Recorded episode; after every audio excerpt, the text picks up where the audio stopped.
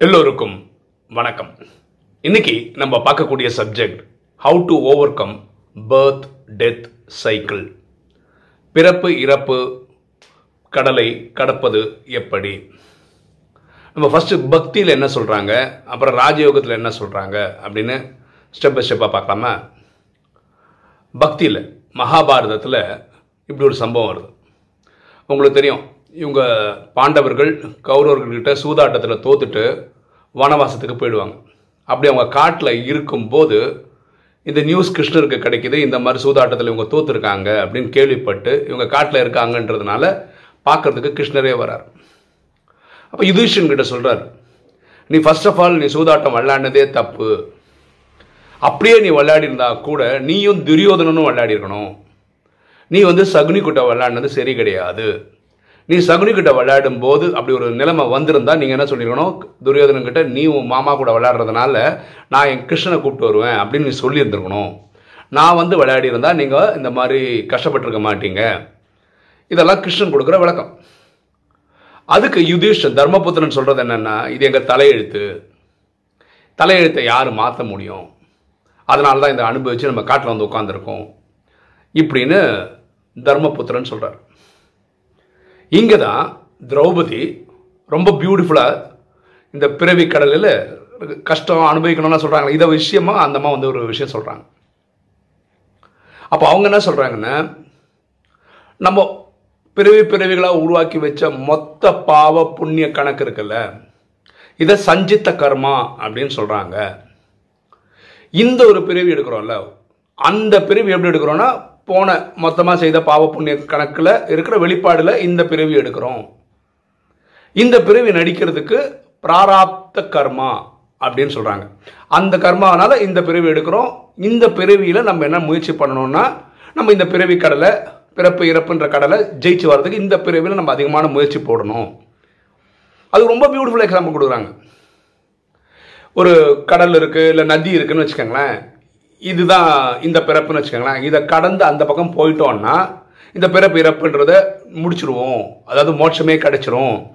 இது நம்பிக்கைன்னு வச்சுக்கோங்க. இதான் முயற்சின்னு வச்சுக்கோங்களேன். அப்போ என்ன பண்ணோம் இந்த பிறவி கடலை கடக்கணும். அப்போது நமக்கு மொத்தமாக அந்த சஞ்சித்த கர்மான்னு சொல்லி பல பிறவிகளாக உண்டாக்கி வச்ச பாவ புண்ணியத்தோட இது எப்பவுமே இருக்குது அதுவும் ஜெயிச்சு தான் ஆகணும். இந்த பிராராப்த கர்மாவை பயன்படுத்தி நீங்கள் என்ன பண்ணணும்? ஃபார் எக்ஸாம்பிள் இப்படி கடந்து போகிறது தான் நம்ம லட்சியம்னு வச்சுக்கோங்களேன். இந்த பிராராப்த கர்மாவை பயன்படுத்தி நீங்கள் என்ன பண்ணுறீங்க முயற்சி பண்ணுறீங்க இந்த பிறவி கடலை பிறப்பு இறப்பு கடலை ஜெயிக்கணும்னு நினச்சிட்டு ட்ரை பண்ணும்போது இந்த சைட்லேருந்து அந்த ஃபோர்ஸ் வரும். அதாவது போன பல பிறவிகளாக செய்த பாவ புண்ணியத்தோட இது விஷயங்கள் த- நம்மளை தாக்கும் போது நம்ம முயற்சியும் சேர்ந்தும் போது நம்ம இப்போ இப்படி போய் மாறுவோம். அது இப்படி போய் அடைய வேண்டிய இடத்த இப்படி போய் சேர்ந்துருப்போம். அப்போ அந்த சைடு போகணுன்னு என்னாகும் நம்ம கணக்கு வழக்க நம்ம முடிக்கலை. அதனால திரும்ப ஒரு பிறப்பு இறப்புன்னு எடுக்க வேண்டி வரும். இதில் ரொம்ப ஸ்மார்ட்டான விஷயம் என்னென்னா நம்ம நேராக ட்ரை பண்ணுறதுக்கு பதிலாக இந்த சைடு ட்ரை பண்ணணும். அப்போது நம்மளுடைய பழைய சஞ்சித கர்மாலாம் இருக்கும்போது நம்ம திரும்பி பழைய லைன் கரெக்ட் லைனுக்கு வந்துட்டோம்னா நம்ம இந்த பிறவி பிறப்பு இறப்புன்றதை தாண்டி வந்துடுவோம் மோட்சம் கிடச்சிரும். யார் இதை நம்புகிறாங்களோ விதியை வ- மதியால் வெல்ல முடியும் நம்புறாங்களோ முயற்சி எடுக்கிறாங்களோ சொந்த முயற்சியில் கூட இவங்க இதை அடைய முடியும். இது ரொம்ப ஈஸியாக பண்ணுறதுக்கு இறைவனடி பற்றி கொண்டால் ஈஸியாக போய் சேர முடியும். இதெல்லாம் திரௌபதி கொடுக்கக்கூடிய ஒரு அனாலஜி ரொம்ப பியூட்டிஃபுல்லாக எக்ஸ்பிளைன் பண்ணுறாங்க இப்படியெல்லாம் பண்ணால் நம்ம மோட்சம் அடைய முடியும் அப்படின்னு பக்தியில் மகாபாரதத்தில் வரக்கூடிய கதையில் இந்த மாதிரி சஞ்சித கர்மா பிராராப்த கர்மா இதெல்லாம் வச்சு எக்ஸ்பிளைன் பண்ணுறாங்க இப்போ ராஜயோகத்துக்கு வருவோமே. ராஜயோகத்தில் பரமாத்மா சொல்கிறாரு நம்ம நடிச்சிட்டு இருக்கிறதெல்லாம் ஐயாயிரம் வருஷம் ட்ராமா இது நாலு யுகங்களாக பிரிக்கப்பட்டிருக்கு. சத்தியுகம் திரேதாயுகம் துவாபர கலியுகம்னு பிரிக்கப்பட்டிருக்கு. ரெண்டாயிரத்தி ஐநூறு வருஷம் சுகம் ரெண்டாயிரத்தி ஐநூறு வருஷம் துக்கம் அப்படி பிரிக்கப்பட்டிருக்கு. சத்தியுகத்தில் எட்டு திரேதாவில் பன்னெண்டு துவாபரத்தில் இருபத்தொன்று கலியில் நாற்பத்தி ரெண்டு சங்கமத்தில் ஒரு பிறவின்னு சொல்லி மொத்தமாக எண்பத்தி நாலு பிறவி அதிகமாக ஒம்பது லட்சம் பேர் அனுபவிக்கிறாங்க. ஒரே பிரிவு எடுத்து நடிக்கிறவங்களும் இருக்காங்க. சத்தியுகத்திலும் திரேதாயகத்திலும் நம்ம ஆத்மான்ற புரிதலோட வாழ்ந்திருக்கிறோம். அதனால எந்த துக்கமும் அனுபவிக்கல. நம்ம செய்த கர்மம் அகர்மமாக இருந்தது அதை பாவம் புண்ணியம் அட்டாச் பண்ணாமல் இருந்தது. துவாபரகத் துவாபரத்துக்கு அப்புறம் நமக்கு என்ன பண்ணிட்டோம்னா பக்தி ஆரம்பிச்சிட்டோம். நம்மளை உடல்னு புரிய ஆரம்பித்தோம் அந்த டைமில் நம்ம மாயின் வலையில் போய் விழுந்துட்டோம். காமம் கோபம் அகங்காரம் பற்று பேராசையில் ஈடுபட்டதுனால பாவங்கள் சம்பாதிக்க ஆரம்பிச்சிட்டோம். அந்த பாவங்கள் செய்து செய்து செய்து பிறவிகள் எடுத்து அறுபத்தி மூணு ஜென்மத்துக்கு கடைசியில் இங்கே வந்துட்டோம். யார் அறுபத்தி மூணு ஜென்மம் பக்தி செய்திருக்கிறார்களோ அவங்களுக்கு இறைவனுடைய தொடர்பு கிடைக்குது. ஓகேவா? அவங்களுக்கு இந்த நூறு வருஷத்தில் சங்கமம் சொல்கிற அந்த காலகட்டத்தில் ஆத்மாவின் தந்தை பரமாத்மாவே. அவரோட பேர் சிவன் அவரை தான் உலகம் அல்லா ஜஹவா காட் அப்படின்னு சொல்கிறோம் அவரே வந்து கிளாஸ் எடுக்கிறார்.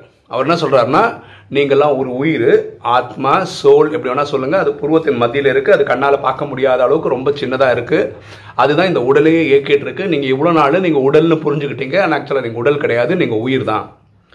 நீங்கள் அந்த அறுபத்தி மூணு ஜென்மமாக செய்த பாவத்தை எரிக்கிறதுக்கான ஃபார்முலா மன்மனா பவ தன்னை ஆத்மான்னு புரிந்து தந்தையாக சிவனை நினைவு செய்யும் போது இந்த அறுபத்தி மூணு ஜென்மமாக செய்த பாவங்கள் எரிக்கப்படுது. அப்படி எரிஞ்சு எரிஞ்சு எரிஞ்சு எல்லா கணக்கும் முடிஞ்சதுன்னா அறுபத்தி மூணு ஜென்மம் முடிஞ்சதுன்னா நீங்கள் கர்மாத்தி நிலை அடைவீங்க கர்மங்களை வென்ற நிலை அடைவீங்க. அப்போ இந்த உடலை விட்டு இந்த ஆத்மா பிரிஞ்சு போகும்போது அது வந்து ஃபரிஸ்தா ஆகிடும் ஏஞ்சில் ஆகிடும் அப்போ அது போய் சூட்சும வதனத்தில் இருக்கும்.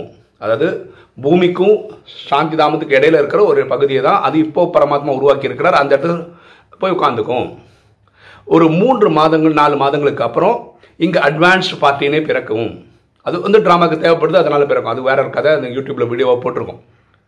அதுக்கப்புறம் முப்பத்தி மூணு கோடி பேரும் தயாராகும் போது இந்த பூமியில் வினாசம் ஏற்படும். அது உலக போர் மூன்று மூலம் ஏற்படும். அது அமெரிக்காவுக்கு ரஷ்யாவுக்கும் போர் நடக்கும். அமெரிக்கா கூட ஒரு பத்து பதினஞ்சு நாடு இவங்க கூட ஒரு பத்து பதினஞ்சு நாடு சேர்ந்து பூமியில் இருக்கிற தொண்ணூத்தொம்பது புள்ளி ஒம்பது ஒம்பது சதவீத மக்கள் இறந்து விடுவார்கள் அப்போது இன்னைக்கு நம்ம டெல்லின்னு சொல்கிறோம் இந்தியாவோட கேபிட்டல் சொல்கிறோம் அங்கே ஒரு பத்துலேருந்து பதினஞ்சு லட்சம் ஆத்மாக்கள் உயிரோடு இருப்பாங்க. அவங்கள வச்சு சத்தியுகத்தினுடைய ஸ்தாபனை நடைபெறும்.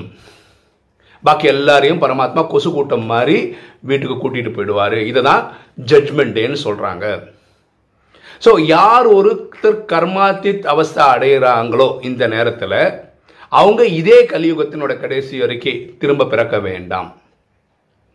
இதுதான் பரமாத்மா சொல்கிற அண்டர்ஸ்டாண்டிங் பிறவி இறப்பு கடலை ஜெயிக்கிறது நம்ம பேசிகிட்டு இருக்கோம்.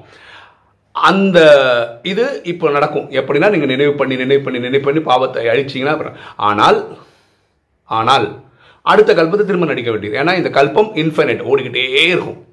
ஸோ யாருக்குமே மோட்சம் கிடையாது அப்படின்னு பரமாத்மா சொல்கிறாரு இது ராஜயோகத்தோட படிப்பு. பரமாத்மா சொல்கிறாரு எனக்கே மோட்சம் கிடையாதுன்றார் பரமாத்மா. பரமாத்மா சிவன் சாந்தி தாமத்தில் தான் இருக்காரு. அவர் எப்பவுமே சாந்தி தாமத்தில் இருக்காரு. அவர் உடல் பிறப்பு இறப்புன்னு வர்றதே கிடையாது. ஆனால் எல்லா கல்பத்திலையும் எல்லா ஐயாயிரம் வருஷத்துலையும் இந்த சங்கமம்ன்ற காலகட்டத்தில் நைன்டீன் தேர்ட்டி சிக்ஸ் அந்த டைம் வரும்போது இந்த பிரம்மான்ற ஒரு பெரியவரோட உடம்புல வந்து இந்த நாலேஜ் எல்லாம் சொல்லிக் கொடுப்பார். ஸோ இந்த நாலேஜ் சொல்லிக் கொடுக்கறதுக்காக அவர் எல்லா கல்பத்தும் வந்து வந்து போக வேண்டியிருக்கு. அதனால தான் அவரே சொல்கிறார் எனக்கே மோட்சம் கிடையாதுன்னு சொல்கிறார் ஓகேவா ஸோ இப்போ யாருக்காவது பிறப்பு இறப்பு இந்த சைக்கிள்லேருந்து தப்பிக்கணும் ஏன்னா கலிகாலம் ரொம்ப கஷ்டம் கொடுக்குதுன்னு நினச்சிங்கன்னா நீங்கள் ராஜயோகம் கற்றுக்கங்க நீங்கள் என்ன பண்ணலாம்? நீங்கள் எந்த ஊரில் இருந்தாலும் சரி. ஃபார் எக்ஸாம்பிள் சென்னையில் இருக்கீங்கன்னு வச்சுக்கலாம் ராஜயோகா சென்டர் சென்னைன்னு போட்டிங்கன்னா கொட்டும். நீங்கள் இருக்கிற இடத்துக்கு ஃபோன் பண்ணி கேட்டு நீங்கள் கிளாஸுக்கு போகலாம் இல்லை நம்ம யூடியூப் சேனல்லாம் பார்க்கலாம். அதில் என்னென்ன மெத்தட் சொல்கிறோம் ஏன்னா பெஸ்ட் மெத்தட் வந்து சென்டருக்கு போய் கற்றுக்கிறது தான். இப்போ நம்ம யூடியூப்பில் போடுறது வந்து ஒரு ஆன்லைன் லைப்ரரி மாதிரி ஒரு ரெஃபரன்ஸ் மெட்டீரியல் மாதிரி நீங்கள் அப்படி எடுத்துக்கலாம்.